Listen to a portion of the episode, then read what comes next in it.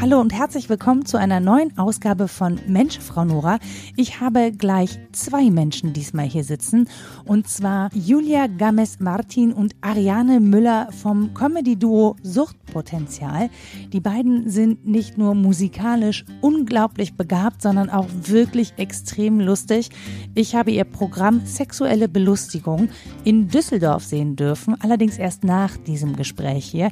Und ich habe wirklich zwei Stunden lang durch durchgelacht. Das war so schlimm nachher. Ich hatte echt einen Zwerchfellkrampf, dass beim Lachen kein Ton mehr rausgekommen ist und sich mein Gesicht zu fiesen Grimassen verzogen hat. Ähm, ich möchte hiermit eine deutliche Empfehlung, aber auch eine Warnung aussprechen. Und übrigens auch eine kleine Warnung für diesen Podcast hier, denn ihr habt es eben gehört, die beiden Humorarbeiterinnen haben den Programmtitel Sexuelle Belustigung und darin sind so Songs wie für den Frieden oder Wir sind genauso wie ihr. Und damit ich hier nicht die ganze Folge durchpiepen muss, hiermit die Warnung, es wird mitunter schlüpfrig in der Wortwahl, aber ich weiß, das könnt ihr vertragen. Wir reden aber auch durchaus ernsthaft eben über Comedy und auch über Frauen in der Comedy, denn Ariane und Julia sind ein besonderes Duo. Sie sind nämlich das einzige singende Kabarett-Duo, das gerade in Deutschland unterwegs ist was das genau für sie bedeutet und wie sie auch zur Comedy gekommen sind als Frau, denn Frauen sind ja eigentlich überhaupt nicht lustig. Darum geht's in dieser Folge von Mensch, Frau Nora.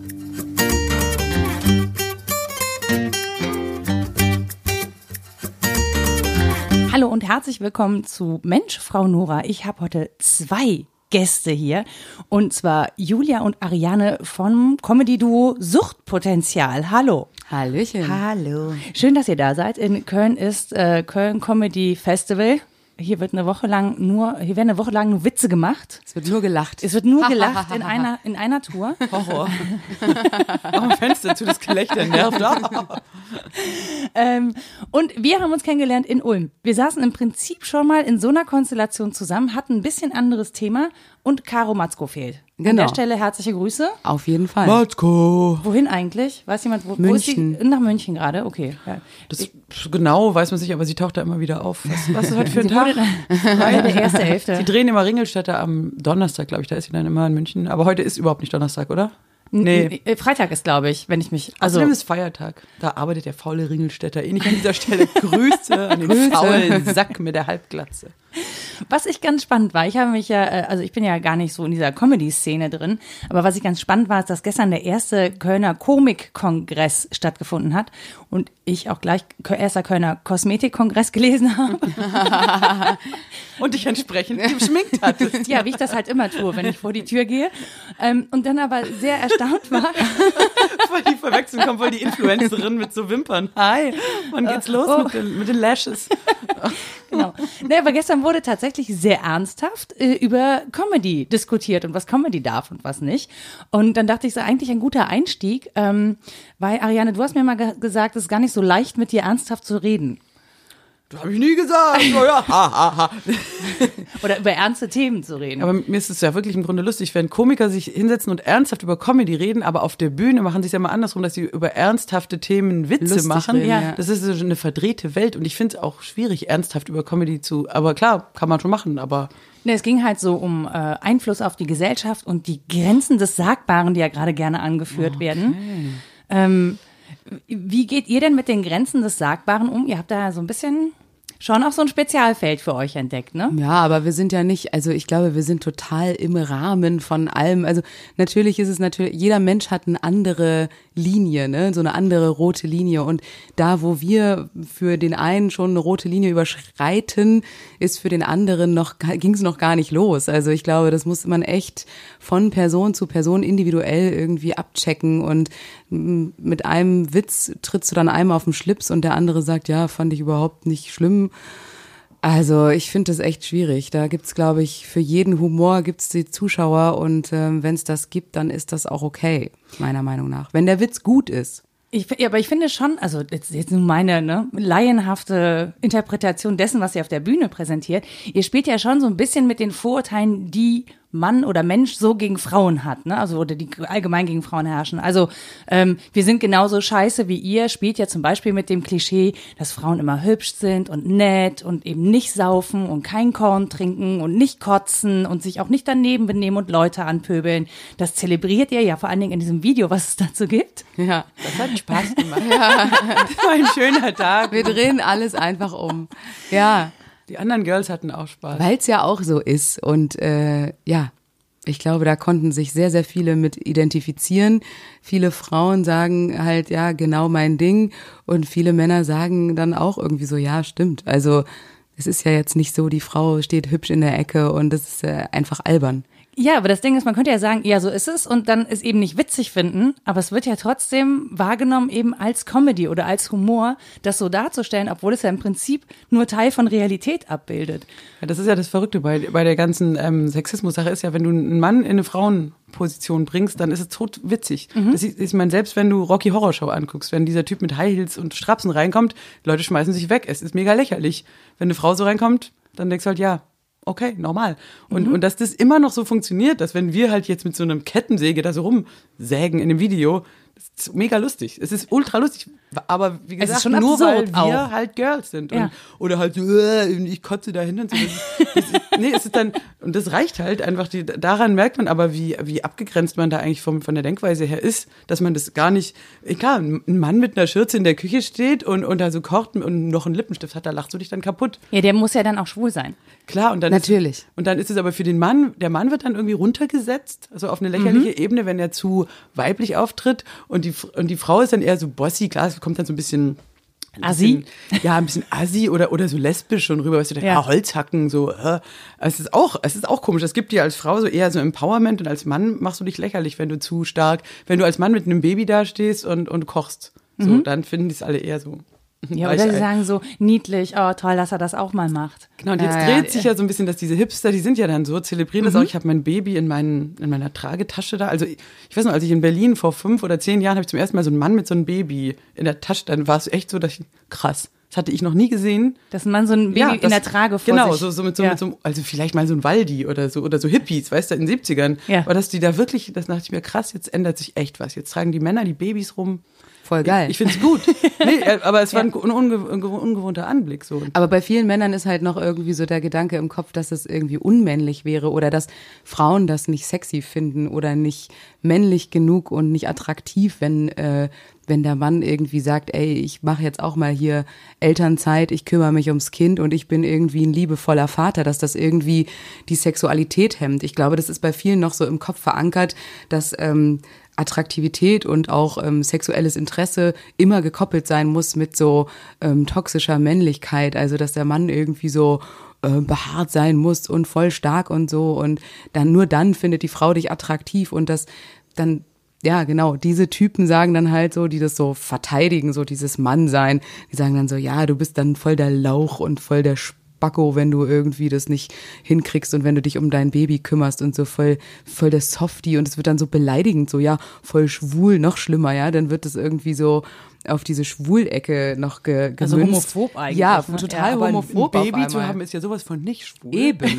Wo soll also, denn das Baby herkommen? Genau. Also ich finde. Wobei auch schwule Männer ja Babys Baby, wie schwul ist das denn? Ja, genau. Jetzt denk noch mal nach und dann jetzt, jetzt sag's noch mal was.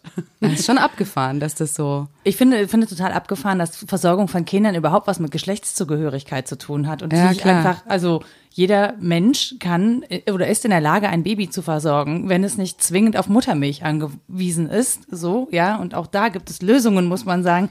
Also hat das mit Geschlechtszugehörigkeit ja erstmal überhaupt gar nichts zu tun und auch nicht mit äh, sexueller Orientierung.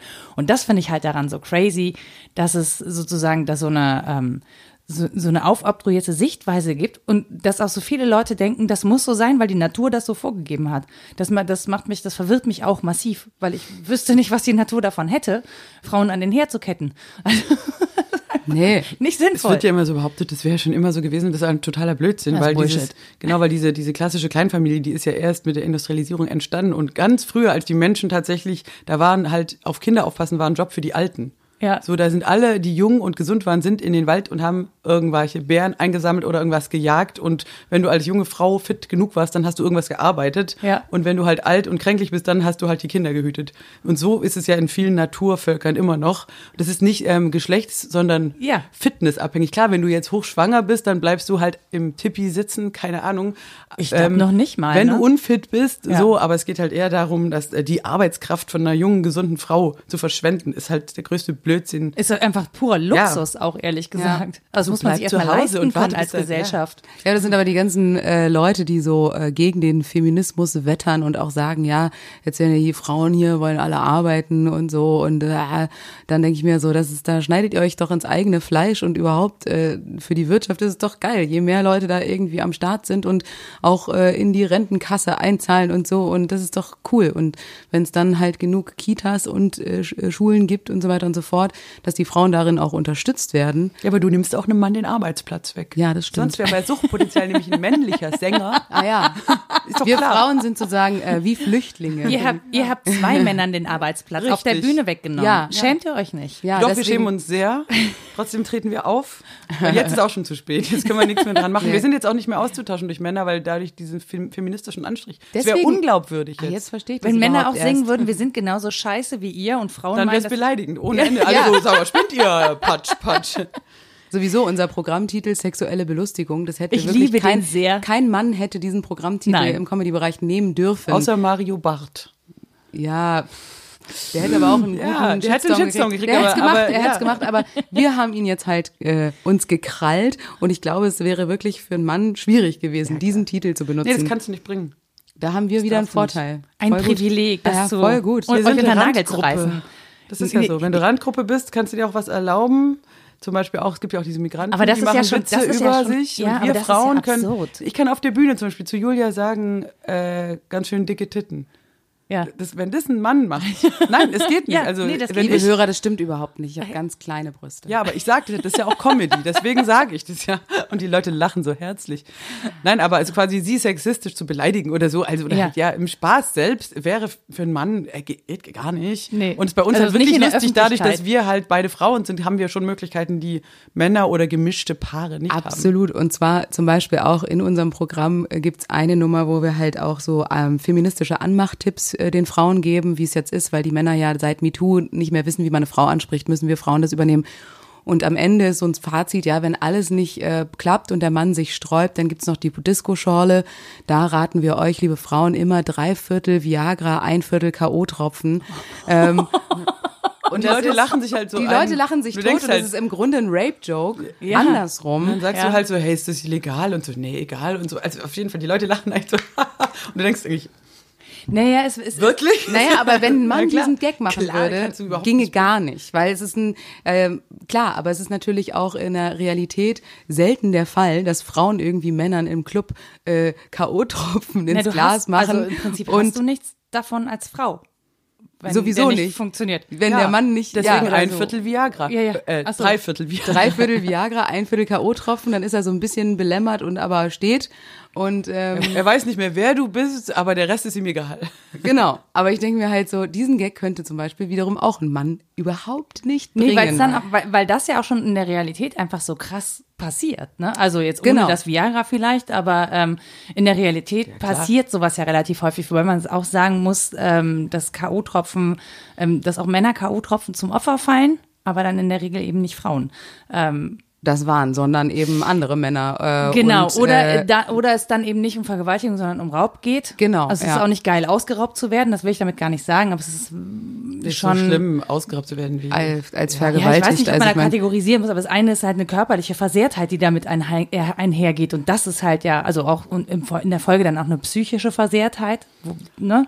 Ja, also geil, das, das ist schon, genau. aber da sind halt wir wieder beim Thema ähm, äh, Grenzen des äh, Sagbaren ja. beim äh, Komikkongress, dass äh, natürlich Männer angefeindet werden, äh, zu Recht wiederum, die, das ist ja oft ein äh, Top-Thema in der Comedy-Branche, ähm, Vergewaltigungswitze mhm. machen oder nicht machen. Und da ist natürlich auch die Frage auf Kosten des Opfers, auf Kosten des Täters, genauso wie pädophilen Jokes. Ja. Ähm, Gibt es auch einige Kollegen, die davon ein, zwei in Pedo haben, wo man auch nicht weiß, okay, ähm, gut, auf welche Kosten geht es natürlich wichtig, aber wie gesagt, ähm, dadurch, dass von uns Frauen da seltener eine Gefahr ausgeht im mhm. echten Leben. Statistisch gesehen. Statistisch gesehen ähm, ist es natürlich auch irgendwie lustig, weil es so ein bisschen, als ob du irgendwie von einem äh, lila gepunkteten Elefant erzählst, der irgendwie mit einem Hasen spricht. Das ist halt irgendwie surreal. Ja.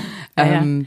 Aber was ich witzig, also, oder was ich gar nicht witzig fand, sondern eher absurd, ist, dass du natürlich als Frau schon sagst, wir sind ja eine Randgruppe in der Comedy. Allein das ist ja schon absurd, dass eine Bevölkerungsgruppe von 50 Prozent der Gesamtbevölkerung auf der Welt ähm, eine Randgruppe in einem bestimmten Bereich ist, wie zum Beispiel Comedy, weil es ja auch da keinen Grund gibt. Also was sollte dem zugrunde liegen? Ähm, Na, wie in anderen Berufen ja auch, dass einfach die Vorbilder ein Stück weit fehlen. Also es ja. gibt einfach noch nicht so viele oder es gab bisher nicht so viele Frauen, die medial wirksam so breit aufgestellt waren, dass es wirklich auch an junge Frauen rankam, so hey, das ist ein Beruf, du kannst davon leben, das ist cool, mach das. Ähm, das geht jetzt langsam so los, dass mhm. da echt Nachwuchs kommt, auch bei den Frauen. Würdest du das wirklich Beruf nennen, was wir machen? Ja. wow, wow, jetzt lehnst du dich aber aus dem Fenster. Verdienst du damit Geld? Also ein bisschen? Ja, ein bisschen schon, aber Beruf klingt so nach Arbeit. Abgeschlossene Ausbildung und äh, Gewerkschaft. Du hast keine Ausbildung in Comedy? Aber du hast. Doch, natürlich. Aber du hast eine Ausbildung als Künstlerin. Nee. Ich habe Magister in Sozialwissenschaften. Ist auch, ist auch künstlerisch. Äh, das ist wirklich Comedy gewesen, wenn du mal Adorno durchgelesen hast und denkst auch, really? Aber bist du, hast du keine Bühnen? Du stehst aber schon sehr, sehr lange auf Bühnen, oder? Ich sitze ich meistens, so richtig ich stehe nie. Nee, ich sitze schon lange auf Bühnen, aber ich habe, nee, ich bin äh, quasi Autodidaktin, ich bin so Quereinsteigerin. Ich habe ja was Richtiges studiert, wie meine Familie mhm. auch nicht sagen würde, weil nur die Naturwissenschaften für sie was wirklich Gutes sind. Aber ich habe, äh, nee, ich habe halt einen Magister gemacht. Na gut, also aber was soll man sonst auch, mit ja, Sozialwissenschaften ja, halt auch machen, nee, ne? Ja, hatte ich auch nie äh, gewusst, so als ich das Nee, ich dachte, der Journalismus ist es. Ah, okay. Hast du nicht auch einen Magister oder sowas gemacht? Ich habe Diplom gemacht, aber Sportwissenschaften. Ach, stimmt, ja, du bist ja Sportwissenschaftler. Ich habe auch keine Ahnung von dem, was ich hier tue. Ähm, wir wissen wir alle nicht, was wir hier machen. Außer Julia.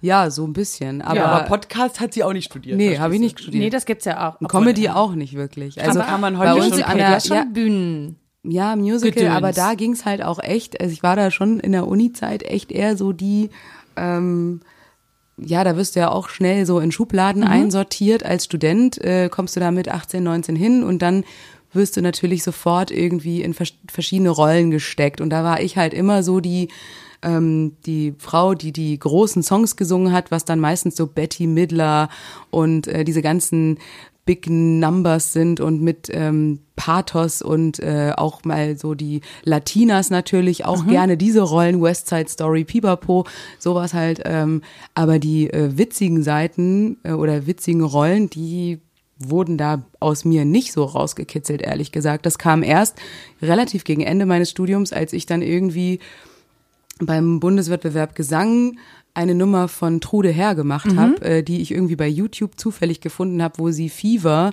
auf Kölsch gesungen hat. Ach, wie geil ist das denn? Das klingt ist eine, super. ist eine total geile Nummer und ich habe dann diese Nummer sozusagen habe ich mir so rausgeschrieben aus YouTube und habe dann da so eine, ähm, weil man musste eine Tanznummer machen. Ich war jetzt nicht die Top-Tänzerin in meinem Jahrgang, muss man dazu sagen. Also habe ich so eine Art Komik Tanz gemacht, habe mich auf den Boden gewälzt und irgendwie so Zeug gemacht, habe eine dicke Hornbrille aufgesetzt und Fieber ob Girls, jank mir nicht mit andere Flitsche, lasse Säuse und flöt doch drop. So, sonst werd ich der eine Ditsche und du hast ein Hörnchen auf dem Kopf. Hast so. du das dann in Lautschrift so rausgeschrieben? Ja, habe ich wirklich so, wie, äh, ja, total so rausgeschrieben und äh, also diese, die, diese Zettel würde ich gerne mal sehen. jank mir nicht mit anderer Flitsche. Äh, und das war äh, total der Hit und die Leute haben das mehr gefeiert als jetzt so eine große Gesangsnummer. Thema. Und das war das erste Mal, dass ich gemerkt habe, okay, ähm, lustig sein ist echt voll cool. Lustig und sein hat keine Grenzen. genau.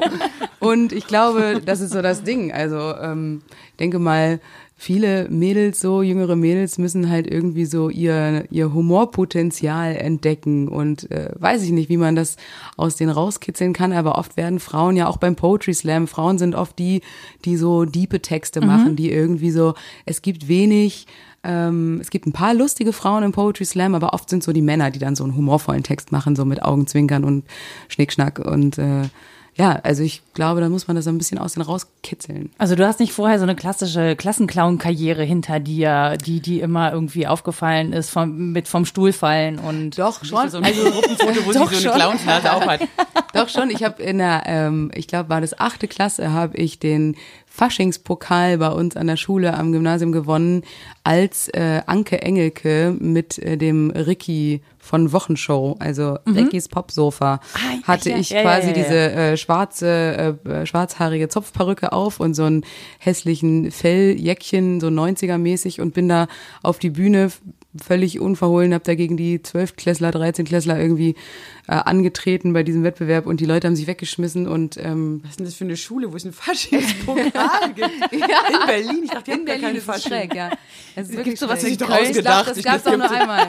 Aber ich war bis, da, bis dato war ich immer so auch so ein bisschen so der die Mitläuferin und so ein bisschen Außenseiterin und dann kam auf einmal so der alle Faschingspokal. der Faschingspokal hat's echt gerissen und es hat echt so ein bisschen da war ich dann auf einmal äh, interessant auch für die, an, die Mädels in meiner Klasse und meinem Jahrgang. Das war dann irgendwie so, oh, äh, sie hat's ja voll drauf, sie ist witzig und alle applaudieren und finden sie cool und dann gut, dann bin ich in die Musical AG und dann kam abgerutscht. diese abgerutscht und dann kam diese Glee-Geschichte quasi. Ähm, genau. Ich bin ähm, Glee-süchtig. Ja. Und wie war das bei dir? Also wo ist dein äh, wo ist der Witz? Humoristisches, genau, wo ist der, wo ist der Witz, Ariane? Los keine Ahnung. Ich habe schon, ich komme ja eher aus der zweiten Reihe. So, ich bin ja keine so Performerin. Ich habe ja aber schon immer nee, geschrieben. Nee, nee bin, das ist bin ich echt reingerutscht. Ich habe das auch früher nicht so. Ähm, ich habe immer geschrieben und die anderen haben performt. Ich habe so eine Theatergruppe, Theater mhm. in der Bastion. Da war ich aber ganz klar. Ich habe immer Regie gemacht und Text und andere haben gespielt. Aber ich habe auch immer witzige ähm, Szenen geschrieben und Sketche und so Musicals und so. Aber selber nie gespielt, weil es geht auch nicht so gut. Ich finde es besser, damals zu schreiben ähm, und die spielen und denen sagen, ja, das sind auch richtig, richtig lustige Leute, also in dem mhm. Team, da brüllst du dich weg. Genau, und äh, daher komme ich eher und ich habe auf der Bühne immer eher nur Piano gespielt. Mhm. Dann in der Ecke habe ich mich auch mal wohlgefühlt. Plötzlich ich da jetzt was sagen. Nein, das hat sich Aber wie, wie ist es da, wie ist es da hingekommen? Also hast du irgendwann gedacht, boah, die anderen verstehen meine Regieanweisungen nicht, ich mach das jetzt selber? Äh, nee, also ich habe ich hab erst angefangen, auch als Schauspielerin, so mhm. im Theater in der Bastion, aber ich habe auch gemerkt, ich bin nicht so gut drin und der wichtigere Platz, irgendwie die Position mit mehr, die bei uns im Team einfach wichtiger war, war tatsächlich ähm, Schreiben und Songs schreiben, da habe ich schnell gemerkt, ich kann das und lass andere spielen, die es mhm. besser können und äh, so, da bin ich dann auch lange dabei geblieben. Ich habe ja auch im Stadttheater, habe ich ja auch als musikalische Leiterin und Regisseurin gearbeitet, da war ich gar nicht auf der Bühne bei mhm. vielen Stücken. Und ähm, dann ähm, eigentlich durch ja, durch so diese Kleinkunstsachen, da habe ich auch, wir hatten vorher schon auch ein Duo und dann so ein Trio und alles mögliche und durch so Bandsachen, da habe ich dann auch oft gemerkt, ähm, ich habe, ähm, dass man muss ja auch eine Moderation dann machen und mhm. das immer ein bisschen mehr und jetzt mit mit Julia ist wirklich so der wahrscheinlich auch der Höhepunkt erreicht, also mehr geht auch nicht. Nee, Korken raus. äh, nein, dass dass wir wirklich also eigentlich im Grunde schon gleichberechtigt auf der Bühne und auch Dialoge sprechen. Mhm. Total ähm, auf einem Level so. Und natürlich in den Songs ist Julia natürlich deutlich präsenter und sie tanzt sich da einen ab und singt und so weiter. Da gehe ich natürlich wieder mehr ans Instrument. Aber zwischen den Liedern sind wir schon so, würde ich sagen, auf Augenhöhe, quatschen da, machen unsere dummen Witzchen. Und das ist für mich ist das krass. Also ich war, wie gesagt, ich komme überhaupt nicht aus der Performance-Ecke und ich mhm. wusste auch lange, hat mich auch belastet, wenn mich alle jetzt so angucken. Ja, so fragend anschauen, wo ich denke, hey, wow, ich spiele Klavier, lasst mich. Ich bin auch bis heute, ich, ich habe teilweise moderiert Sachen, aber immer nur im Sitzen am Piano. Mhm. Und wenn ich dann schon mit Mitte 20 so mal was moderieren musste, so, so ein Band, Ding oder so. Ich fühle mich so nackt auf der mhm. Bühne, wenn ich kein Instrument habe. Mhm. Es macht mich nervös.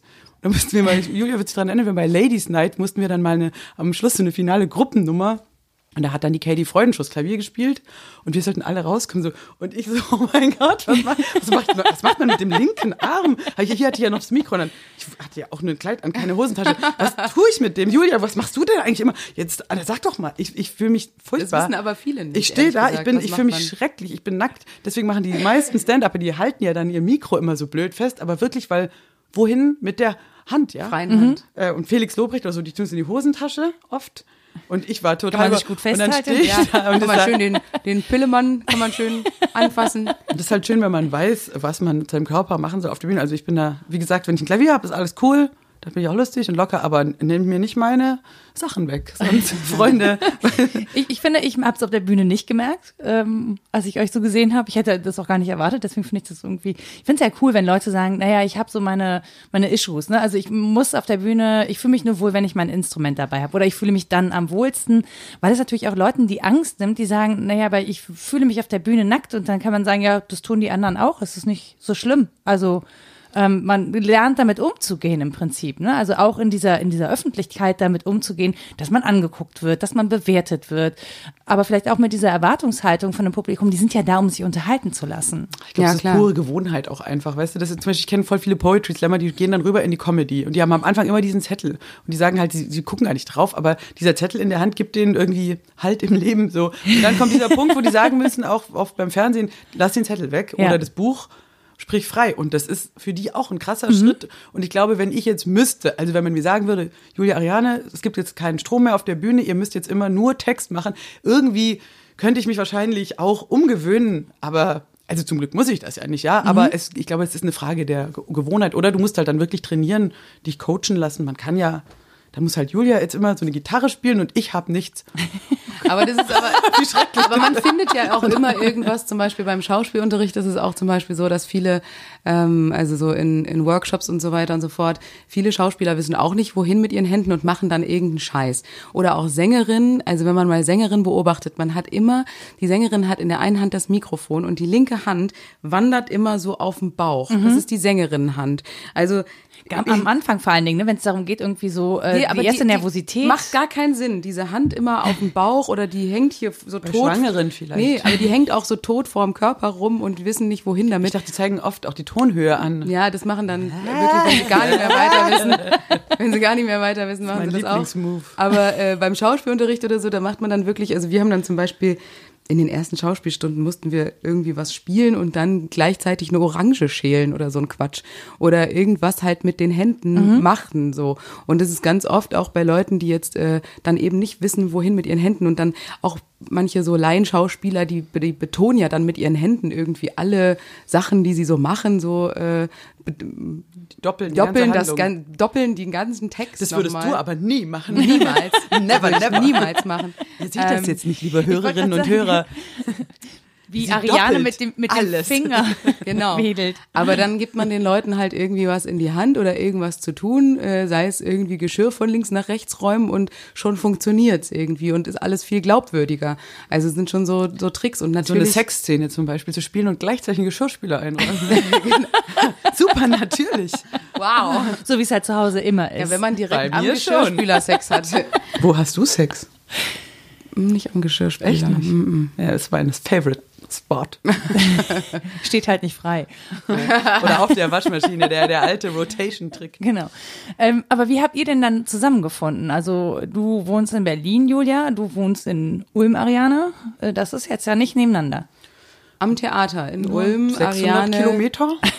Genau, Ariane war musikalische Leiterin eben da am Theater Ulm und ich bin als Gast für die Rocky Horror Show hingekommen. Ach, geil. Ähm, nach dem Studium. Und. Für wie lange? Das war ein Sommer, ein Sommer ein lang. Sommer in Ulm. Ein traumhafter, äh, genau. wunderschönen Ulm. Da habe ich auch ein Buch, einen Roman geschrieben. Von nee, der Comedy ich war, wusste sie nicht Ich viel. war 20 und du 31. ich war wirklich 31. Nee, warte mal, im Song 21, du warst 25 und ich war 31. Stimmt. Immer, in dem Song ist ja 31. Ist das so? Ich kann mich gar nicht erinnern. Ich kann ich war 16 nicht. und sie war 31. Ich glaube Ja, ich glaube schon. Ja. 41 würde auch passen. Aber auf jeden Fall, genau, da haben wir uns kennengelernt und äh, genau einen Sommer lang Open Air die Rocky Horror Show gespielt. Und die hatte Strapsen an, ekelhaft. War es richtig sexistisch. Sie hatte ein Krankenschwesterkostüm Sie hatte an, alles bedient, die voll die Schublade des der notgeilen älteren Herren mhm. bedient. Krankenschwester in Lack mit Strapsen. So habe ich sie kennengelernt. Heute machen Gut. wir ein feministisches Kabarett. Da muss man dazu sagen, der Regisseur, ein paar Jahre vergangen. der Regisseur ist schwul äh, gewesen. Ja, und dann ist es okay, oder? Nein, ja, aber der hat das jetzt nicht, glaube ich, so im Kopf gehabt, ehrlich gesagt. Der ist dann eher so, ah, der, der hat sich eher auf die Männer konzentriert. Ja, aber dieser Herr weiß schon, was er bedient mit was. Und ich glaube, naja, niemand zieht einer 25-jährigen, äh, sehr weiblichen Frau ein Krankenschwester Lackkostüm an, ohne sich hintergedenken, was, Und die sich dann auch noch auf der Bühne so bückt und was aufhebt und so. Du hast dich voll oft gebückt. Ich habe das gesehen. Klar, wenn mein Schuh immer auf war. Und ich dachte mir immer, jetzt bückt sie sich schon wieder. Hi, hoppala, ist mir da was runtergefallen. Ja, das kann ja auch Spaß machen, solche, solche sowas total es, Plattes zu bedienen. Vor allem, es waren alle auf der ja, Bühne nack, fast ich, nackt. Also ja, von daher Horror ist eh, alle sind nackt. Auch siehst auch viele männliche Arschbacken, wenn du da, da, da fällt man nicht auf. Hinten dein Keyboard hast. Hinten. Nee, ich war wirklich, die Band war so hinten und ähm, ich Ariane hat sich oft verspielt. Arschbacken gab tatsächlich so eine, eine Szene, da haben sie vorhin den Vorhang zugemacht. Also die Band war in so, ein, in so eine Art Kästchen drin, Vorhang zu, und dann kamen alle Tänzerinnen und Tänzer mhm. durch und haben sich aufgebaut zu so einer Art menschlichen Pyramide. Mhm. Sehr geil inszeniert, muss ich sagen. Und wenn die dann damit fertig waren, dann ging der Vorhang eben vorne auf und das war ein super Bild, die Transylvanians. Sprich, aber direkt vor meinem Keyboard, so 50 äh, Zentimeter davor, waren zum Beispiel von Dwayne Holiday, Grüße, der lebt jetzt auch in Köln, die Arschbacken mit so Strapsen, mit so einem String. Also der war dann halt so auf den Stand also, auf zwei Tänzern und andere Ladies. Tänzer Yuka Kawat und also es war halt wirklich so, du sitzt da so und denkst, Reizüberflutung. Oh mein Gott, man gewöhnt sich so ein bisschen. Und das Lustigste war, ich kann sehr gut frei spielen, ich kann sehr gut auswendig spielen und hatte echt Überblick und ich sehe meine Kollegen, die waren alle Männer, die haben halt alle so aufs Blatt geguckt und ich dachte mir immer, Leute, so ein Genießt Aussicht hast diese, du nicht alle dafür Tage. müsstet ihr den, die alles auswendig lernen. So durchtrainierte Tänzer, äh, Rückseiten, ich meine die Tänzer. Das kann man wertschätzen. Ja, die, ja. die haben es schon drauf, die haben gute ja. Körper, da kann man schon mal hingucken. Ich, ich meine das nicht abwerten, sondern wirklich so einen Körper möchte ich auch haben, aber ich möchte halt nicht zehn Stunden am Tag tanzen. ich hätte gerne so einen Body. Das ist es halt. Ähm, du hast eben gesagt, ihr macht feministisches Kabarett, ne? Und selbst so ein Song wie ähm, wir sind genauso scheiße wie ihr, der ja erstmal gar nicht so politisch klingt, ist ja im Prinzip ein politischer Song, muss man sagen. Das ist ein Kampflied. Ein Kampflied. Ein feministisches Kampflied. Mit Schnaps. Was ja. alle aber gerne mit Grölen. Döb, döbedi, dö. ja, ich kann es auch verstehen, weil mich hat es halt auch direkt, ähm, ich fand es sehr catchy, wie man dann so schön sagt. Hast du was umgetreten, als es zum ersten Mal, ah. Nee, das habe ich mir verkniffen, okay. weil ich ja da in der Öffentlichkeit war. Ich so, ne, mit Ach, Bühne sprechen Ulm und so. Ulm. Ja, ich hab ah, euch, ich, ich, kenne euch ja nur tatsächlich durch diese nette Einladung von dir, ähm, Ariane, ah. nach Ulm. Sonst wüsste Ulm? ich ja gar nicht, wer Suchtpotenzial-Comedy ist. Ja, ähm, und habe euch da dann erlebt und dachte so, wie geil. Ich war allerdings auch so ein bisschen verstört. Schön. naja, das naja, ist die beste Art äh, eigentlich Publikum. Ich fand es irgendwie geil, aber ich war auch verstört. Naja, ja, weil das Ding ist halt, ähm, ich habe so eine Historie aus so einem etwas prolligeren Umfeld zu kommen ähm, und habe mir das so hart abgewöhnt, um seriös zu gelten und so, ne? Also eben nicht so prollig rumzulaufen, nicht zu saufen und zu grölen, wie ich das halt früher auch gemacht habe und würde das heute nicht mehr so tun. Und wenn man dann sozusagen damit konfrontiert wird, dass das eine Seite ist, die man sich so abgewöhnt hat und Ach, geil, dann lustig. fragt man sich halt so, okay, aber warum eigentlich? Also warum kann ich das nicht trotzdem auch sein? Äh, wie gesagt, der Kompass hat sich irgendwie so verändert, das Leben hat sich verändert, deswegen irgendwie finde ich das jetzt mit 41 vielleicht auch ein bisschen albern, das nochmal zu forcieren, so zu sein wie mit 16. Aber ähm, lustige, ja, lustige. Aber ich, ich, ich fand diese Diskrepanz so witzig, wo ich so dachte, na ja, klar, du versuchst halt irgendwie dich ordentlich jetzt auszudrücken, eben nicht die ganze Zeit ähm, zu saufen und zu grölen. Und jetzt kommen die und, und, jetzt kommen die und machen, genau, und machen das auf der Bühne, wofür du eigentlich äh, in jungen Jahren häufig gedisst worden bist. Und das finden alle geil. Irgendwie ist es auch unfair. Warum klatscht ihr jetzt? Ich wurde fertig gemacht deswegen. Wurdest du früher für deine prollige Art, deine butsche Art äh, ja, ja, das war völlig verstörend. Also äh, da, ich bin halt nicht aus dem Akademikerhaushalt, sondern ähm, tatsächlich eher so eine äh, Arbeiterfamilie und natürlich war mein Vater Lehrer, aber der ist Lehrer geworden am Krieg, am Abendgymnasium und mit äh, hier, wir brauchen irgendwie, wir brauchen Lehrerinnen und Lehrer in den 50ern, wen können wir denn nehmen? Hier, du hast das Abi gerade geschafft, hier, geh mal unterrichten, so, weil eher so viele Männer im Krieg gefallen waren und auch einfach wenig Menschen da waren. Und ähm, da war jetzt keiner, keiner von uns hat studiert. Ich bin im Prinzip die erste aus der Familie gewesen, die studiert hat. Und wenn man dann so, ähm, also ich habe da eine Ausbildung gemacht als Werbekauffrau und wenn man dann so studieren geht, und das erste Mal in so einem anderen Arbeitsumfeld ist, ich bin dann glücklicherweise in der Sportredaktion gelandet, ähm, dann fällt es nicht ganz so auf. Wollte gerade sagen. So. Du immer so Schuld, oh, Fußball, ja, ja. Schland. Ich war wirklich immer sehr stolz darauf, dass ich sehr laut rülpsen konnte, ohne dabei rot zu werden. Finde ich auch beachtlich. ich möchte es eigentlich gerne hören hier. da bräuchte ich jetzt mal kurz ein Bier. Okay. Aber ähm, genau, ich war total stolz darauf. So.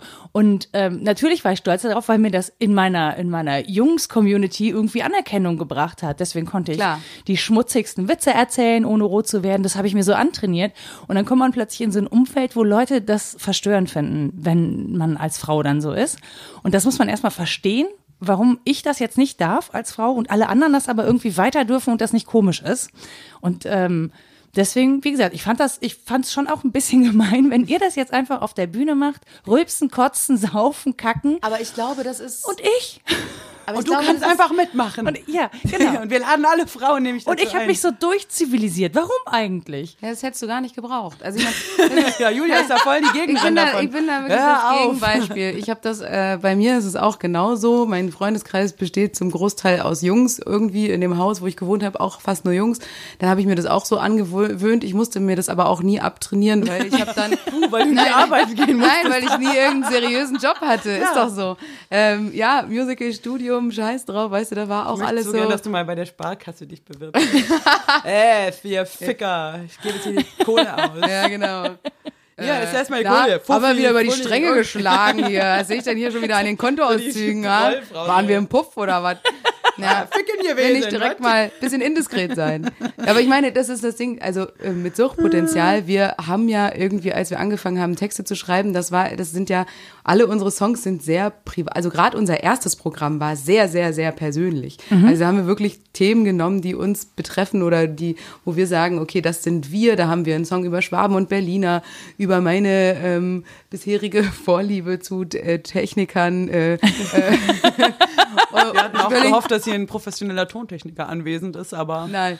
schade. Ihr, Aber müsst, ihr müsst mit mir vorlieb nehmen. Nein, I'm sorry. alles gut. Aber, aber wir haben natürlich auch im Publikum oft Leute, die das verstörend finden, dass wir so gerade raus und am Anfang sind wir auch oft auf der Bühne gewesen, immer mit Kleid und ich hatte auch immer so Kleidchen an und dann ist es noch verstörender. Ja. Also je schicker du auftrittst und je prolliger du dich im Verhältnis, also diese Diskrepanz ist dann halt noch größer und dann finden die Leute das noch schlimmer. Die sagen dann so, mein Gott, sie sagt ficken, aber muss sie das in diesem schönen Sie sieht Kleid so gut sagen? aus, warum muss sie ficken ja, warum muss sie sagen? jetzt so schlimme Worte sagen? Und da haben wir Fisten wirklich sagt ihr auch. ja, das ist hängen geblieben. Fisten. Sind, ihr seid Feministen. Aber sagt ihr Fisten? Ja, aber ich meine, das ist ja. Also sie sagt das jetzt. Ja, also ich sage das nicht. Ich ja, aber wir haben ja nur schon hier. gerade von Frauen auch oft, äh, die das nicht geil finden. Also Männer haben da weniger ein Problem mit, aber oft gibt es Frauen, die äh, sich unwohl fühlen, wenn wir so direkt über gewisse Sachen Ja reden. klar, aber ich, das, das triggert was in dir. Ich, ich finde es lustig, dass du hast jetzt nochmal diese, ich habe es mir abgewöhnt. Ich zum Beispiel habe tatsächlich eher so eine Akademiker-Herkunft und habe auch, weiß genau, was in Leuten mit guter Erziehung also ich habe auch so eine ist etwas elitäre Mutter und so und dieses äh, Ficken auf der Bühne singen. Das war, es kann sehr unangenehm sein. Auch ich selber musste mich dazu überwinden und ich weiß genau, wenn da manchmal sagen, sitzt da eine 60-jährige Frau drin und die sagt, ich wollte im Refrain irgendwie mitsingen, aber ich bring's nicht fertig. Lippen, ja. dass, die, dass die, deine wirklich deine Erziehung und deine, du sitzt im Theater und dann ficken, jetzt wirklich laut ficken singen. Äh, Das, Nee, die, die packen das nicht und ich weiß genau, was in den und das ist aber das Lustige Das ist schon auch befreiend. Genau, und das ist halt, wenn, wenn du dann es machst und das ist irgendwie, also die Julia ist völlig äh, befreit, ja. Also, nee, die ist völlig hemmungslos, die ist ja auch ein Profi und die, Ja. die, das, die macht alles auf der Bühne. Also da, wie gesagt, da kann ich nur Nein, immer, nein, nein, nein, Nee, aber nein. wenn dir einer sagt, hier ist der Eimer, ähm, du musst es jetzt hier trinken und dann kommst du auf die Bühne, wenn das Teil der Show ist, dann machst du das. Du machst das eisenhart, du machst alles, was gefragt ist. Naja, und du denkst, ich bin, Kunst keine, ich bin keine Medienhure. Ich würde jetzt Nee. nicht jeden Scheiß machen, wenn das nicht irgendwie grundsätzlich. Aber ich bin sehr, also für solche Sachen bin ich natürlich sehr gerne zu haben. Ich finde das sehr lustig. Ich mache mich auch gerne zum Affen für äh, Ja, aber Leute. das ich bin ist eine, halt auch professionell. Ich bin eine Entertainer. Also ich sehe mich als ja. Entertainerin und wenn die Leute, ich mache alles dafür, dass die Leute einen guten Abend haben und Spaß haben so. Und das mache ich gerne. Ähm, ich mache mich gerne zum Horst auch auf der Straße, keine Ahnung, irgendwie Wie Leute wäre, eigentlich, anquatschen. wie wäre eigentlich da das weibliche Synonym? Entertainerin. Nee, zum Hertha. Horst machen. Du könntest dich auch zur Hertha machen, genau. Als Ich mache mich Berlinerin. gerne zur Hertha. Mach mal zur Hertha. Ich mache mal gerne zur Hertha. Ähm, ich mache mich, du hast recht, ich mache mich zum Horst. ich mache mich gerne zur Heike. So. Ich mache mich zum Affe. Ja, genau. Was ist da das weibliche? Äffin. Ich mache mich gerne zur, genau. Äffchen. Zum Äffchen.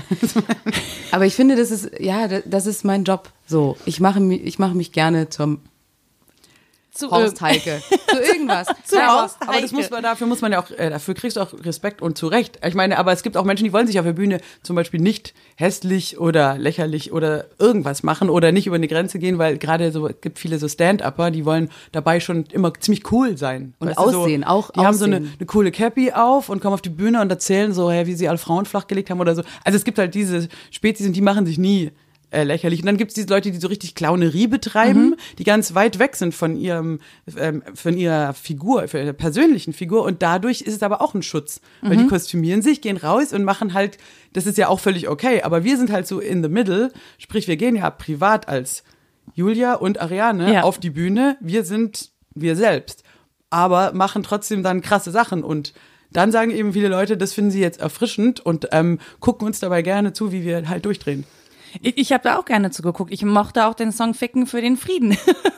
ja, ich meine, manche also ist too, too much, aber Humor ist ja immer. Aber ist, ich glaube, das Wichtigste ist, dass man auf der Bühne, wenn du wirklich Entertainer bist oder Comedian oder was auch immer, Sänger, Musical-Darsteller, du darfst nicht eitel sein. Mhm. Du darfst nicht da vorne stehen vor den Leuten und dich, und das machen ganz viele, dich so von außen gerade in dem Moment betrachten, wie du wirkst. Mhm. Also ich sehe sofort bei Leuten, die auf der Bühne stehen, ob die gerade im Jetzt sind oder ob die jetzt da stehen, ihren Text runterrattern und gleichzeitig so über sich schweben mhm. und gucken und auch ihr Gesicht so korrigieren und gucken gerade, um, ähm, sind meine Augenbrauen hoch und ich muss jetzt grade, die linke Augenbraue ich muss jetzt mein Kinn nach vorne machen, damit ich kein ähm, ganz ehrlich, also es ist nicht ist gerade Humor ist nicht darf nicht eitel sein und du merkst es einfach, Leute sind sympathischer, wenn sie nicht eitel sind, wenn sie sich mal nicht zu schade sind, auch mal Kacke auszusehen und irgendeinen Quatsch mitzumachen. Also aber ist das für Frauen im Zweifel sogar schwieriger, weil da ja natürlich so eine also der Maßstab und so, so ein Schönheitsideal legen ja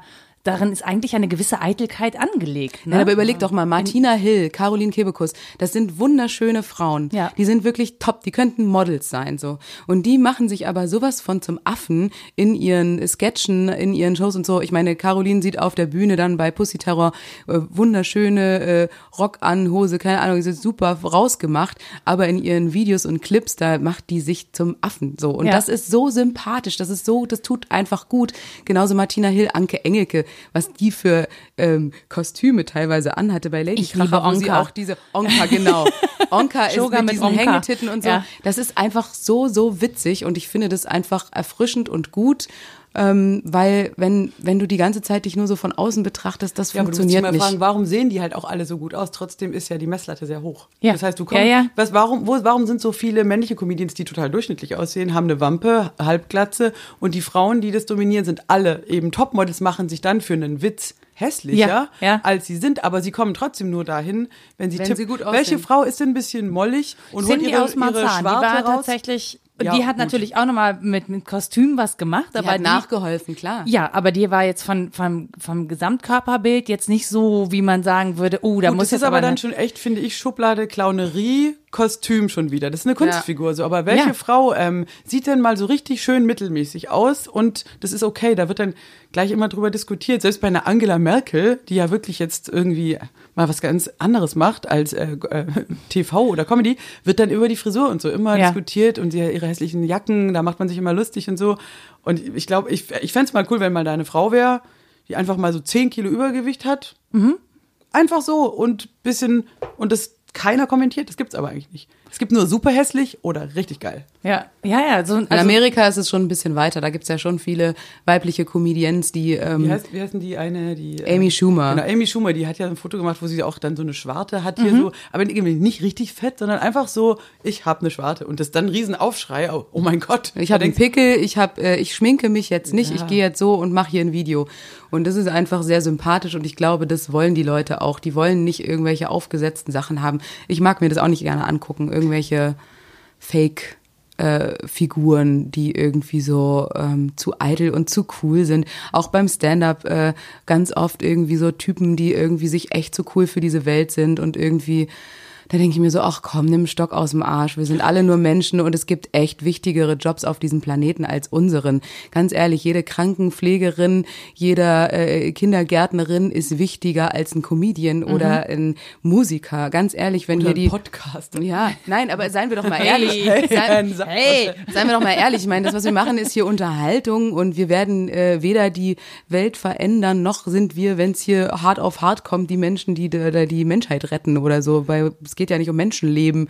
Ähm, deswegen finde ich. Wissen, Julia, was ja, aber es ist doch, es ist doch Entertainment und ich finde, wir sollten alle das nicht so ernst nehmen und da gibt's einfach, da können viele Leute mal sich ein bisschen entspannen, ein aber deswegen kommen sie ja, sein. Ja, aber deswegen kommen sie ja vielleicht zu euch, ne? Weil das so eine Erlösung oder Erleichterung ist äh, in so einem Programm, die man im Alltag so nicht finden kann. Also mit die euch. Ja, das, ist das große Wort Redemption. Ähm, ja. Also man, man geht ja dahin, um irgendwie in einem geschützten Raum äh, für eine Stunde mal den ganzen anderen Scheiß hinter sich zu lassen und über das zu lachen, wo man im Zweifel im Alltag eben den Humor nicht mehr findet, weil es irgendwie nervt. Ja, ja also Feministin sein muss man sagen, es nervt ganz häufig. Viele, klar. viele Feministinnen oder Feministen, vielleicht gibt es davon ja auch noch so ein paar, ähm, sind einfach so ein bisschen müde von diesen alltäglichen Kämpfen, die es da durchzustellen gibt, sei es nur im Job, ja, also in bestimmten, ähm, keine Ahnung. Ich habe jetzt letztens eine Freundin gehabt, die in der Start-up-Szene ist und arbeitet als Frau, als Start-Upperin. Das ist halt total schwierig. Und die hat erzählt, wie sie zum wiederholten Mal eben auch als Frau diskriminiert worden ist in dieser eigenen Bubble. Und das ist natürlich irgendwas, das einen total müde macht. Und wenn ich dann mal einen Abend lang darüber herzlich lachen kann, dann gibt mir das ja auch so eine, es gibt mir einfach Energie zurück und verschiebt auch so ein bisschen die Perspektive. Ich finde, dafür ist Comedy auch immer super wichtig, um ähm, die Perspektive zu drehen.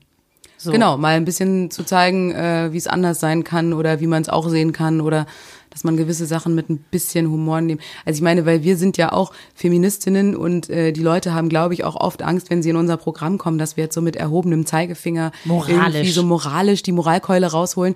Und das machen wir ja gar nicht. Im Gegenteil, wir nehmen uns selber total auf den Arm, ähm, zeigen aber auch, dass es echt Missstände gibt. Mhm. Ähm, aber haben im Publikum 50-50 Männer und Frauen und die Männer sind wirklich große Fans oft und lachen sich schlapp und finden das ganz großartig, was wir da machen und dass wir denen so ein bisschen eine andere Sichtweise vielleicht auch geben und ja, jeder kriegt sein Fett weg bei uns. Das ist jetzt nicht so, dass wir sagen, äh, nur auf die und Männer ist schimpfen. fünf Kilo leichter. Besuch genau. dieses Comedy-Programm. Lachen verbrennt Kalorien. Genau. So sieht's aus. So. Ja, aber tatsächlich ist es ja einfach auch ein ähm, biologischer Vorgang. Wenn du einen Abend lang in der Gruppe sitzt und immer wieder lachst, da schüttest du ja Endorphine ja. aus. Und das macht dich tatsächlich glücklich, das stärkt dein Immunsystem. Das ist ein, wenn du da rausgehst, also ich kenne das ja von mir selber, also ein schöner. Ihr seid nie krank, weil ihr immer so viel lacht in eurem Programm. Wir sind tatsächlich selten krank. Ach geil. Also, hm. nee, wirklich, wir sagen maximal äh, drei bis fünf Shows im Jahr ab, wenn du überlegst, wir spielen 120 oder ja. so, wir sind zu zweit, also da kann ja immer, ich, ich gehe oft auch krank auf die Bühne, muss ich sagen, wenn ich angeschlagen bin, weil bei mir kann ich mich, und bei Julia, wenn die Stimme halt weg ist, ist sie halt weg. Dann ja, geht's nicht, dann, dann sagen wir ab. Aber, aber ich wir, bin schon sehr robust und kann auch ja, noch bis zum Anschlag irgendwie Aber trotzdem glaube ich, auch unser Beruf, tatsächlich, der ist sehr positiv und wenn du viel lachst und was Positives machst und wie gesagt, es ist erwiesen, Endorphin, Immunsystem, es geht dir gut und dann oft kommen Leute eben, deswegen bin ich auch schon seit Jahren gerne in dieser Entertainment, Comedy und Musical-Branche, wenn Leute hinterher rauskommen und sagen, die sagen manchmal auch herzzerreißende Sachen wie, seit meine Frau gestorben ist vor drei Jahren, bin ich nicht mehr raus. Nein, und sagen, jetzt hatte ich zum ersten Mal wieder einen schönen Abend, ich habe so viel gelacht. Danke. Und die Leute, oder ja. auch ein schönes Konzert, das kann mit Musik auch funktionieren, also so die, mhm. ein schönes Konzert, dass die Leute hinterher wirklich so dankbar sind und happy und drücken dich und, und dann denke ich mir halt, es ist ein kleiner, Weißt, es waren jetzt zwei, drei Stunden, schön. aber wenn Leute hinterher so happy sind und sich so freuen, dann mache ich das wirklich gerne und du tust tatsächlich so irgendwie was Gutes. Also die mhm. Leute sind, wir machen nicht Kabarett und die Leute sind hinterher verstört und sagen, ja, das stimmt ja. Sie, klar, sie haben mich aufgerüttelt. Äh, ich, muss, ich darf diese Partei nicht mehr wählen. So gehen die bei uns nicht raus, sondern echt so, danke, ich habe so viel gelacht, das hört man oft. Wir hatten einen richtig guten Abend, wir machen ein Foto mit euch, so Gruppen von Mädels, die sagen, So habe ich selten gedacht. Und das finde ich Aber ich glaube, das ist auch der Grund, weil wir, wir gehen ja auch mit so einem Dienstleistungsgedanken da ein Stück weit ran. Also mhm. es ist natürlich klar, es ist auch Selbstverwirklichung, pipapo und wir sind Warum Künstlerin und Berufung und so weiter und so fort. Aber im Grunde, dieser Job funktioniert ja nur, weil wir Dienstleister sind für das Publikum. Wir machen das für die Leute. Wir machen das nicht für unser, klar, ein Stück weit vielleicht, es wäre gelogen zu sagen, es tut nicht dem Ego auch gut, wenn da eine volle Hütte ist und die applaudieren und lachen, natürlich. Und ihr findet ja auch Ausdruck für das, was ihr über Gesellschaft denkt. Na klar, das ist schon alles cool. So, es ist ein Ventil, es ist, es tut gut, auch uns und so weiter und so fort. Aber grundsätzlich sind wir Dienstleister und die Leute sollen einen schönen Abend haben. Deswegen stehen wir da auf der Bühne. Und das ist wirklich, also wie Ariane gerade gesagt hat, so, da kommen danach Leute zu einem, nun war neulich irgendwie so ein Pärchen, die haben gesagt, ja, ihr Hund ist gestorben, der war 15 Jahre ja. hatten sie den und es war wirklich so ein Familienmitglied und die waren wirklich total deprimiert und dann sind die zu uns gekommen und haben sich echt so herzzerreißend bedankt, uns umarmt und wollten ein Foto machen und waren so, ey, wir haben das erste Mal wieder gelacht und einen schönen Abend gehabt so und das war auch, also wirklich jedes Mal, das ist wirklich toll. Ganz Wie lange macht ihr jetzt Suchtpotenzial? Sechs Jahre. Ja, so sechs. Und, und ähm, wie lange hat es gedauert, bis ihr irgendwie ein größeres Publikum erreicht habt? War das sofort erfolgreich? Also hat das sofort funktioniert, weil, weil ihr da eine Lücke gestoßen seid? Oder ähm, hat es so ein bisschen, also oft ist es ja so, dass man irgendwie so ein bisschen rumprobieren muss und gucken muss, okay, wie funktioniert das? Woran muss ich noch schrauben? Oder man muss das Glück haben, jemanden zu treffen, der sagt, ich finde euch so geil, ich hole euch direkt auf so eine größere Bühne was heißt, es war, es ist schon natürlich langsam nach oben gegangen mhm. so, aber ähm, tatsächlich äh, muss man auch mal ganz ehrlich sagen, wir haben von Anfang an funktioniert. Mhm. Da haben sich die Leute, wir sind tatsächlich in eine Lücke gekommen und es gibt immer noch außer uns kein anderes Frauenmusikduo so mhm. in dem in dem Bereich wir sind da, glaube ich. Mit eigenen Songs. Genau, so mit eigenen Liedern. Es gibt schon viele Kabarett-Duos, aber so, ähm, was bei Männern ganz viele gibt, von, von Lumpenpack bis Bla, mhm. Simon ganz und Jan, viele Duos, alle. die so zu zweit Musik machen, sind wir die einzigen nach wie vor und wir haben gleich ähm, gut funktioniert, wir hatten gleich viele Auftritte. Klar, am Anfang ist man noch eher kleiner Mixshows, aber wir konnten im Grunde auch von Anfang an davon leben. Muss Ach, man, das ist ja geil. Wir hatten zwar dann auch noch parallele Projekte, aber ganz ehrlich. Im ersten Jahr haben wir noch so ähm, Band- und Musical-Projekte nebenbei gemacht und ab dem zweiten Jahr war es eigentlich schon so, dass wir alleine davon leben konnten und auch mussten, weil ähm, wir auch irgendwie den Terminplan äh, freischaufeln mussten, weil wenn dann der Booker sagt, ja. so ich buche euch jetzt, dann muss der natürlich auch Möglichkeiten haben, uns überhaupt anzubieten. Du musst dich entscheiden an einem gewissen Punkt. Also eigentlich ging es nach einem Jahr, hat man uns auch gesagt, okay, wenn sie lauter Block hat für ähm, Musicals hier und du noch da und Konzerte, dann seid ihr nicht so ähm, vermittelbar, dass das auch irgendwie schwer vermittelbar. Wird. So, das heißt, dann haben wir halt gesagt, jetzt probieren wir es einfach mal. Wir machen ein, zwei Jahre Vollgas, Suchtpotenzial und gucken, ob's, ob das so läuft. Und das lief halt gleich gut. Also, Wie oft schreibt ihr neue Nummern? Also macht ihr das so on the run und äh, sammelt dann, bis ihr ein neues Programm zusammen habt? Ja, auch. Also wir, wir sammeln zufällige Pilze im Wald sozusagen. Nee, wenn mal ein Thema, dann Ups, kann man. Ist giftig. Aber schon für eine neue Show müssen wir schon, also beim letzten Mal haben wir schon wirklich gesagt, wir brauchen zehn Nummern, Texte gesammelt und dann konkret dran gearbeitet. Aber wir machen immer mal zwischen rein. Kann gut sein, dass wir so auch echt in der Bahn sitzen, uns regt was auf, ja, zack, zack, Text, da, Musik und dann haben wir den auch eine Woche später, probieren wir den vor Publikum aus. Also mhm. sowas erlauben wir uns. Aber wir versuchen natürlich schon, äh, wenn wir eine neue Show brauchen, das war jetzt schon 12, 13 Songs, musst du erstmal dann, dass du so Sachen in der Schublade sammelst und dann bam, raushaust und nicht ja. alles schon vorher ähm, aus Lust und Laune so. ist aber schwierig, das zurückzuhalten. Ja, Wenn man dann irgendwie schon ein paar coole Songs hat, dann will man sie eigentlich sofort raushauen. Ähm, das machen wir dann auch so manchmal. Ja, ja, genau. Das machen wir dann schon manchmal und gucken, ob das funktioniert. Und äh, dann muss es aber eigentlich wieder irgendwie wegpacken.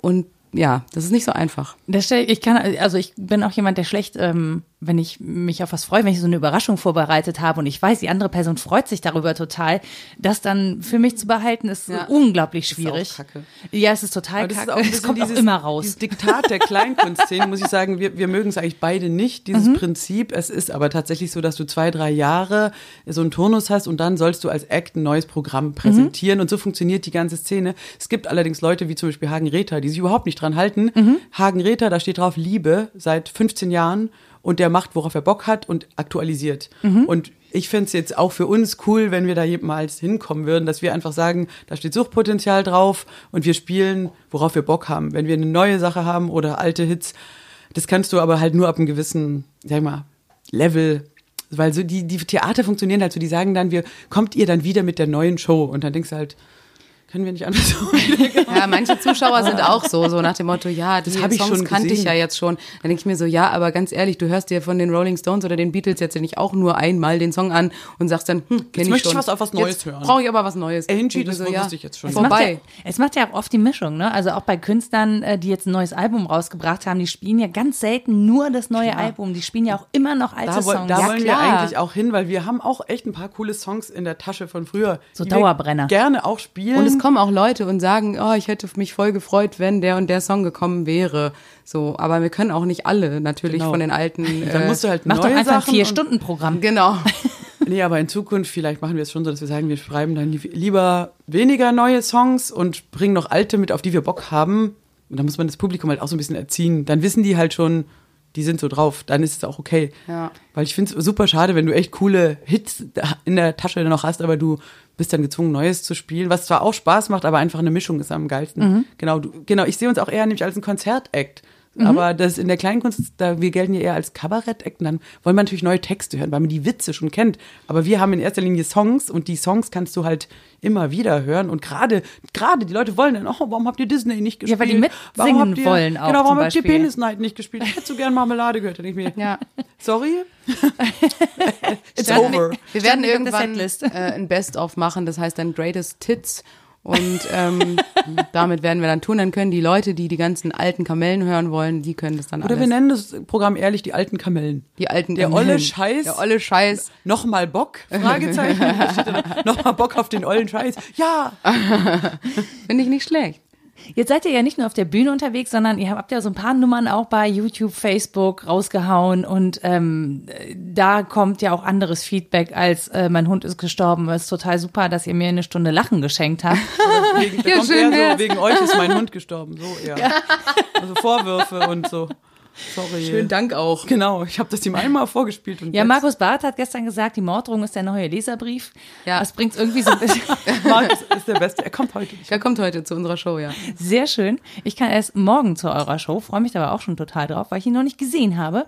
Ähm, in Gänze, ich habe ja nur Auszüge äh, kredenzt bekommen.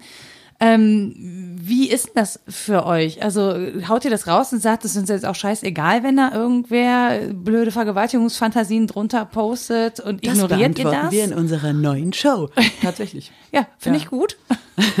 finde ich gut für alle, die nicht in den Genuss kommen können. Jeder lügt, der behauptet, das ist, er berührt ihn nicht, wenn er eine Morddrohung bekommt. Ja. Digital. Also ich glaube nicht, dass man so abgestumpft sein kann. Also das ist Ja, beziehungsweise schon zweimal. Morddrohungen in dem Sinne ähm, ist jetzt vielleicht bei uns nicht so häufig der Fall, aber schon sehr böse, vor allem bei politischen Songs natürlich irgendwie so. Habt bei ihr Ficken für den Frieden auf YouTube? Ficken für den Ja, Frieden, ja. genau. Oder auch Wutmensch, da Number haben wir. One, hey, Shitstorm-Song. Nee, ist Wut, Wutmensch. Wutmensch ist der Ja. Number One äh, Shitstorm-Song und auch Burka vs. Bikini ist auch ein Shitstorm-Song, wo die Leute sich sehr dran aufreiben. Äh, ja, äh, es ist natürlich nicht geil, sowas zu lesen, aber ähm, man stumpft echt ab. Also mit der Zeit, ähm, es ist halt irgendwie doch das Internet. Und genauso wie die Leute abstumpfen und ähm, nicht raffen, dass das, was sie da schreiben, echt dass krass es bei dir ankommt. Weißt Kacke du, ich ist, morgens ja. meinen Rechner auf und kommt YouTube-Mitteilung, was für hohle Nutten einfach nur zu hässlich zum Durchficken. Weißt du, da, da mache ich direkt dann wieder zu und Internet denk, aus. erstmal einen Kaffee. Weißt Geilste du, so sowas am Morgen, genau. Einfach. Und, und ich weiß nicht, ob der Typ, der was für hohle Nutten letzte Nacht ähm, geschrieben hat, ähm, ob ihm das so bewusst ist. Weiß Dass wir das also, persönlich dass ich wirklich diese, diese Benachrichtigung bekomme, äh, diese hohlen Nutten, was zu, zu hässlich zum Durchficken. Er hätte aber auch nicht die Eier in der Hose, einem das ins Gesicht Natürlich zu sagen. nicht, Natürlich nicht. Natürlich Es ist nicht. wirklich so, also ich glaube, das machen wirklich nur wirklich eierlose Männer und Frauen, sage ich jetzt mal allgemein gesprochen.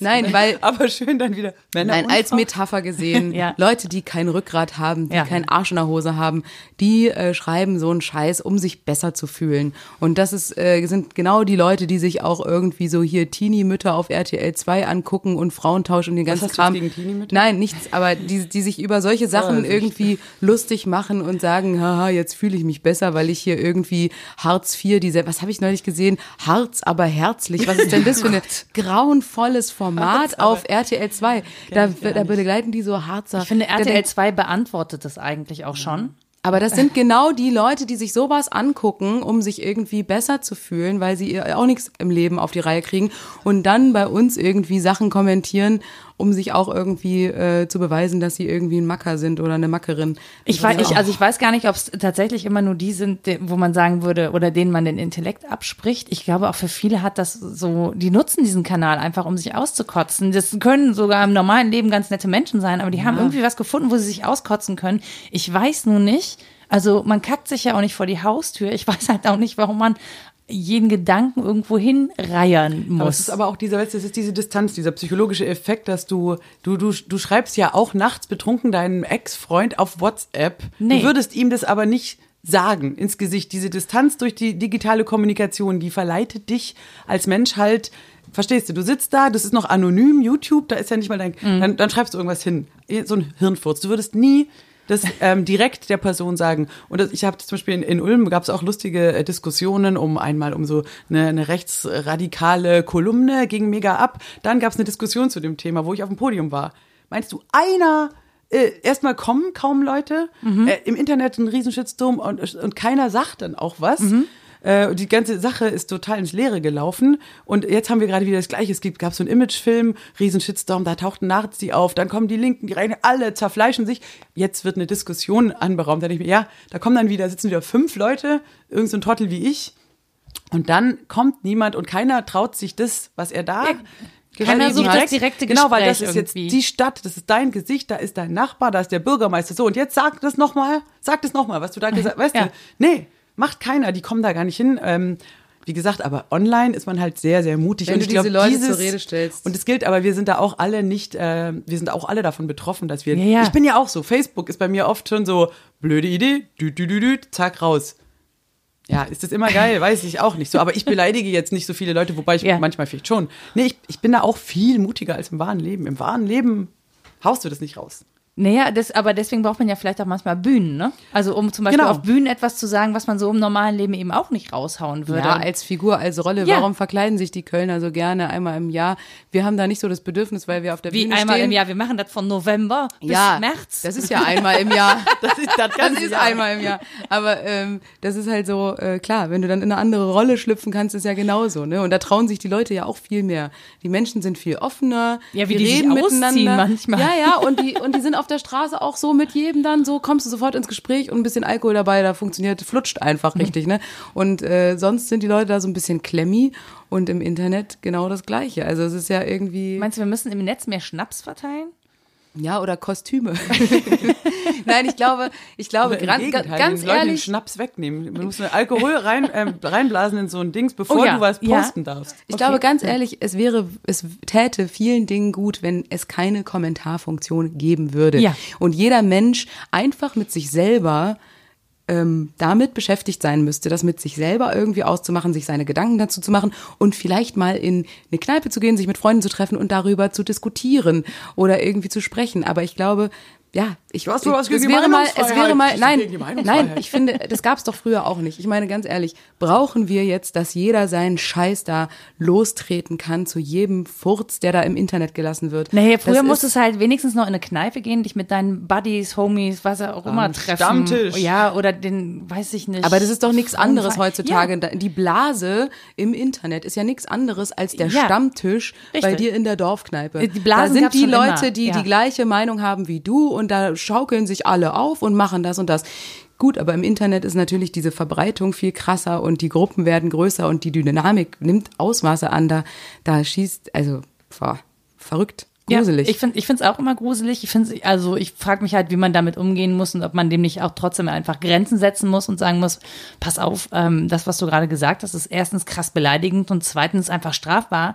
Genau. Äh, bitteschön, wir haben das dann mal an die zuständige Stelle weitergeleitet. Setz dich doch mit denen weiter auseinander, ob das, was du gerade gemacht hast, irgendwie cool ist, ähm, weil ich habe irgendwie keinen Bock da drauf und ich muss das auch nicht. Nee. Ähm, und das finde ich schon, das findet mir so zu wenig statt, ehrlich gesagt, dass man, dass Menschen sozusagen Konsequenzen dafür spüren, dass sie, ähm, dass sie an der Stelle auch einfach nicht richtig gehandelt haben. Mhm. Ja, es ist, es gibt Dinge, die sind einfach, also Beleidigung ist strafbar. Das kannst du zur Anzeige bringen. Genau wie Es sei Ulm, denn, du bist du? Renate Künast, dann wird es halt schwierig und du hast einen Berliner Richter. Ja, ja das ist ja auch seltsam gewesen. Aber ja, ja, mal, das, der Berliner an sich sagt halt, Beleidigungen sind an der Tagesordnung. Das ist nicht so schlimm. als wir, als wir da in Ulm gepodcastet haben und dieser ja. Typ da so rumgepöbelt haben, genauso muss es doch eigentlich sein. Der Typ pöbelt, pöbelt, wird angezählt und dann wird er von allen aus dem Raum entfernt. Ja. Und dann war er auch weg. So, genau. Ist lustig, dass wir in dem Kontext uns ja kennengelernt haben und das eigentlich mir noch nie in Ulm so passiert ist. Aber genauso das fand, müsste das es auch, auch krass. im virtuellen Raum müsste es genauso sein. Du genau. schreibst was, einer schreibt eine Beleidigung, dann sagst du halt Freundchen und ansonsten wird der blockiert und gelöscht. Und zum Beispiel das machen wir auf unserer Seite schon auch, wenn und Leute dann sagt er halt, pöbeln, dann blockieren Meinungsfreiheit, jetzt ja. darf man hier gar nichts mehr sagen. Nein, du kannst Doch, du gerne, das sagen, kannst konstruktive Kritik geben, du kannst gerne was sagen, aber du darfst nicht beleidigen. Fertig aus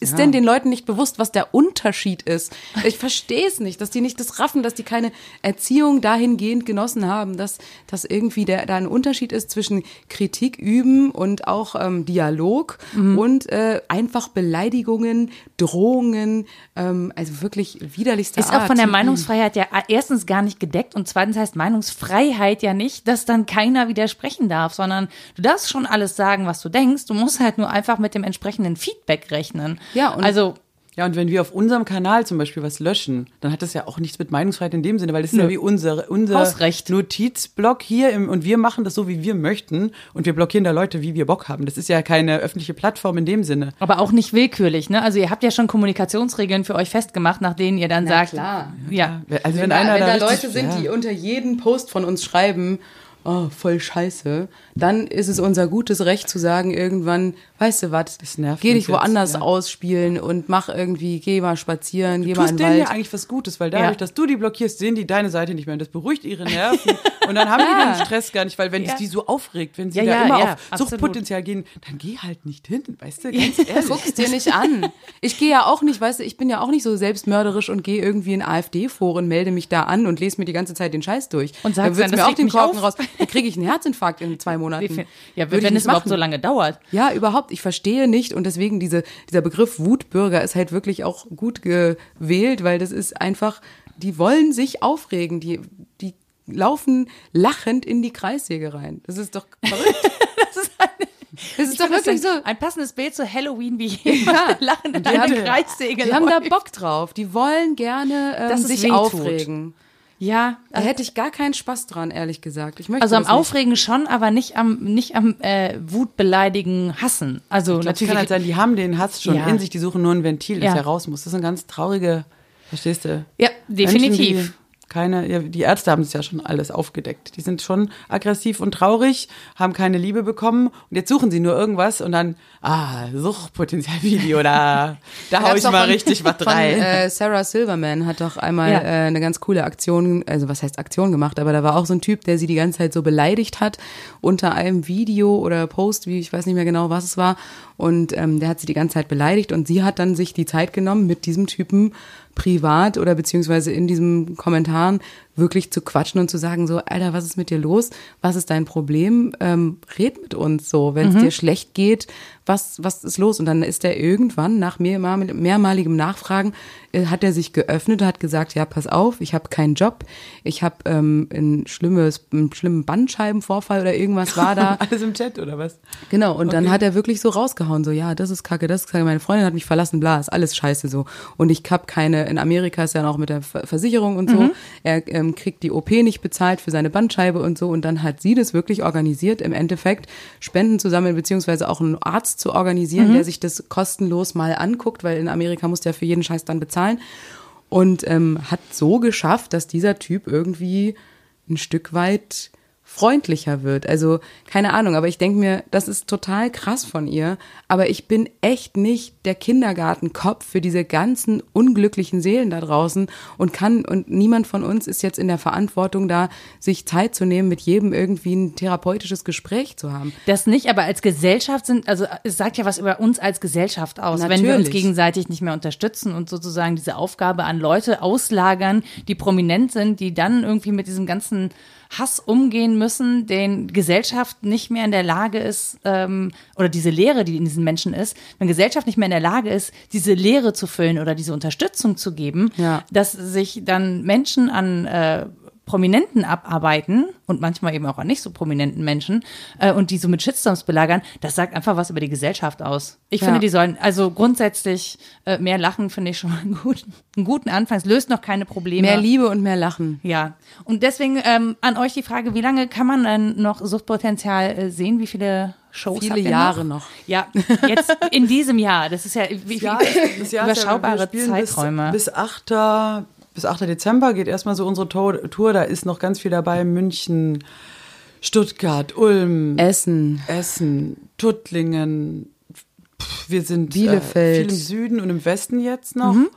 Genau. Aachen sind wir nächstes Jahr noch. Genau. Münster. Dann kommt so eine Pause bis Ende Januar, so mhm. zur Erholung. Und dann sind wir richtig fresh. Dann solltet ihr wirklich Tickets kaufen für Berlin, Münster, bla. Und dann geht das noch weiter eigentlich bis ins Frühjahr rein.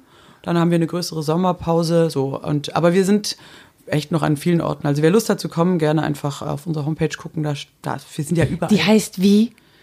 Suchtpotenzial.com. Uh, das ist überraschend, was? Stehen alle Termine drauf. Oder auch bei Instagram und bei Facebook kann man natürlich auch checken. Genau. genau. Wir fahren immer alles. rum. Wir, auch in wir fahren immer so rum. Bozen spielen wir sogar. Ah. Norditalien, äh, also Südtirol, da Crazy. sogar spielen ja. wir. Wir knallhart. Wir spielen vielleicht irgendwann auch in Zürich. Gut, da meckern viele, weil wir nie in der Schweiz sind, aber sorry Leute, nicht unser Fehler.